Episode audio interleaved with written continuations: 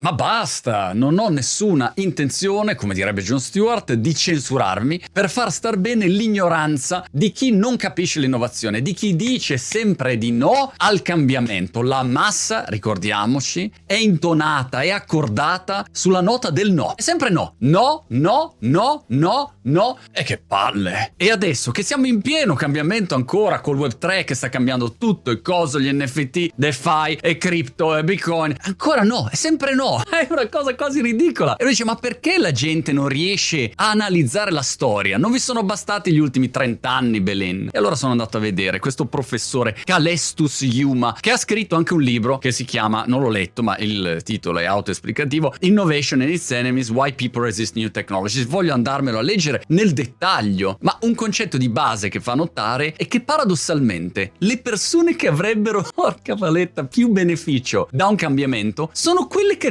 di più. E il motivo non è neanche analitico, non sono i fatti, è un fatto emozionale. Un cambiamento, una nuova tecnologia ti cambia la visione del mondo, mette in discussione il tuo status quo, magari hai degli interessi che sono un po' sconvolti da questo cambiamento e resisti emotivamente. E noi lo vediamo da 30 anni, porca miseriaccia zozza. Vi faccio alcuni esempi. Io andavo in giro come lo zio sfigato di Paperinik col cartello I love internet nelle piazze italiane e la gente rideva, le aziende ridevano, le istituzioni ridevano, internet, ma chi vuoi mai che lo usi questo internet? Non so, 8 miliardi di persone, pirla. La musica, quando è scoppiato il caso Napster, c'era tutto il fenomeno del file sharing. Io sono andato alla Camera dei Deputati a fare l'audizione sul file sharing. Mi ricordo che ero lì con i miei foglietti, anche un po' intimidito. Dicevo, ma cosa dico a questi politici? Avranno una preparazione di base su questi argomenti, mi massacrano. E mi sembrava di parlare di bambini di 5 anni che mi chiedevano non cosa fosse il file sharing, come si accende un computer. Questo era il problema di base. E tutta l'industria musicale diceva, ma non se ne parla neanche. La musica, noi la vendiamo col vinile, i CD, ci abbiamo ricordi a Milano, un negozio bellissimo, meraviglioso. E non ho nulla contro il vinile, anzi vado lì e me li sniffo via tutti.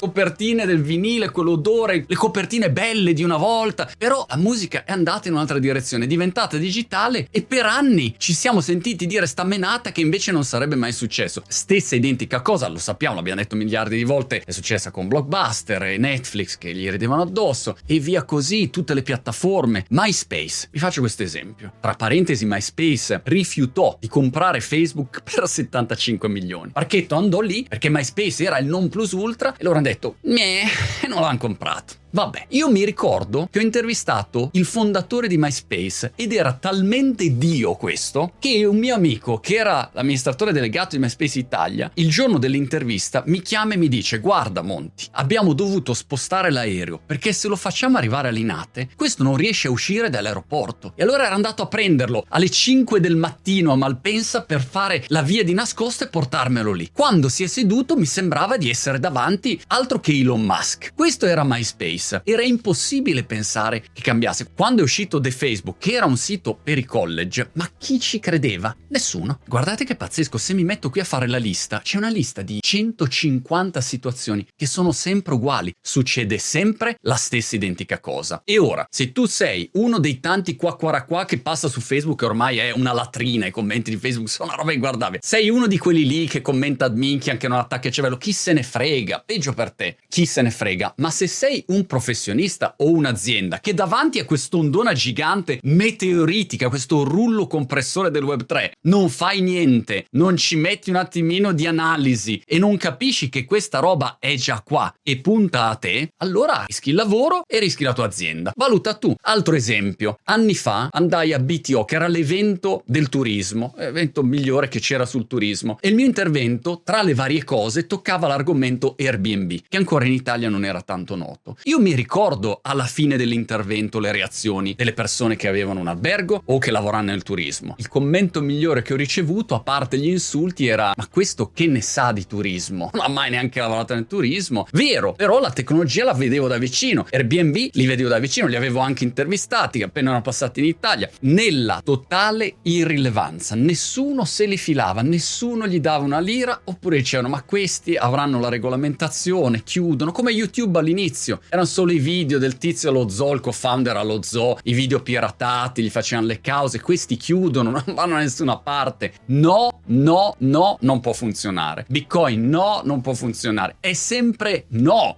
Ultimo esempio che poi vado a giocare a tennis che piove anche e quando si gioca all'aperto qua a Brighton quando piove scivoli meglio sul cemento che almeno ti spacchi la testa meglio il nasone lo voglio prendere in mezzo. Questa resistenza al cambiamento guardate ce l'abbiamo tutti ce l'ho io per primo e ogni volta nella mia vita in cui mi sono opposto a un chiaro cambiamento ho pagato il prezzo banalmente perché non c'avevo voglia perché ero pigro perché dicevo no no no perché emotivamente non mi andava di affrontare quel cambiamento cambiamento, che non vuol dire che tu accetti qualunque nuova cagata esce. Non è questo l'approccio. Vuol dire che quando vedi un'adozione crescente di qualunque tecnologia, anche se non la condividi, non ti piace, la studi e provi a capire in modo critico, scettico, se si può applicare nel tuo settore, nel tuo lavoro. Sì, no, poi magari decidi di non fare niente. Ma almeno l'hai provato a approfondire. Ultimo esempio classico è l'iPhone. Io ero a SkyTG24 a commentare la notizia dell'uscita dell'iPhone. Mi ricordo i commenti e mi ricordo tutto quello quello, andatelo a vedere, 2007, tutti gli articoli, dicevano tutte le stesse cose, ma l'iPhone non può mandare gli sms, che telefono di verdad Ma a parte che c'è Nokia e questi qua come fanno a scalzare Nokia che è leader di mercato. E poi questa classica critica, ma quelli di Apple, ma pensa che deficienti, hanno fatto lo schermo e non si sono resi conto che se tu usi le mani si sporca, sarà tutto sporco, tutto sporco lo schermo, inutilizzabile. E poi andavo agli eventi business aziendali e ogni volta che si parlava dei nuovi App Store, eccetera, eccetera, ridevano, ridevano tutti. E la classica eccezione era Montemagno, io ho BlackBerry con le push notification. Uè, ma io ho le push notification. E poi noi delle aziende dobbiamo digitare veloci, veloci il digito. E come faccio con quello schermo lì? Ho bisogno del pulsantino di plastica. Questa era l'eccezione. Tutte spazzate via queste eccezioni. Adesso tutti con questo diavolo di... Cioè,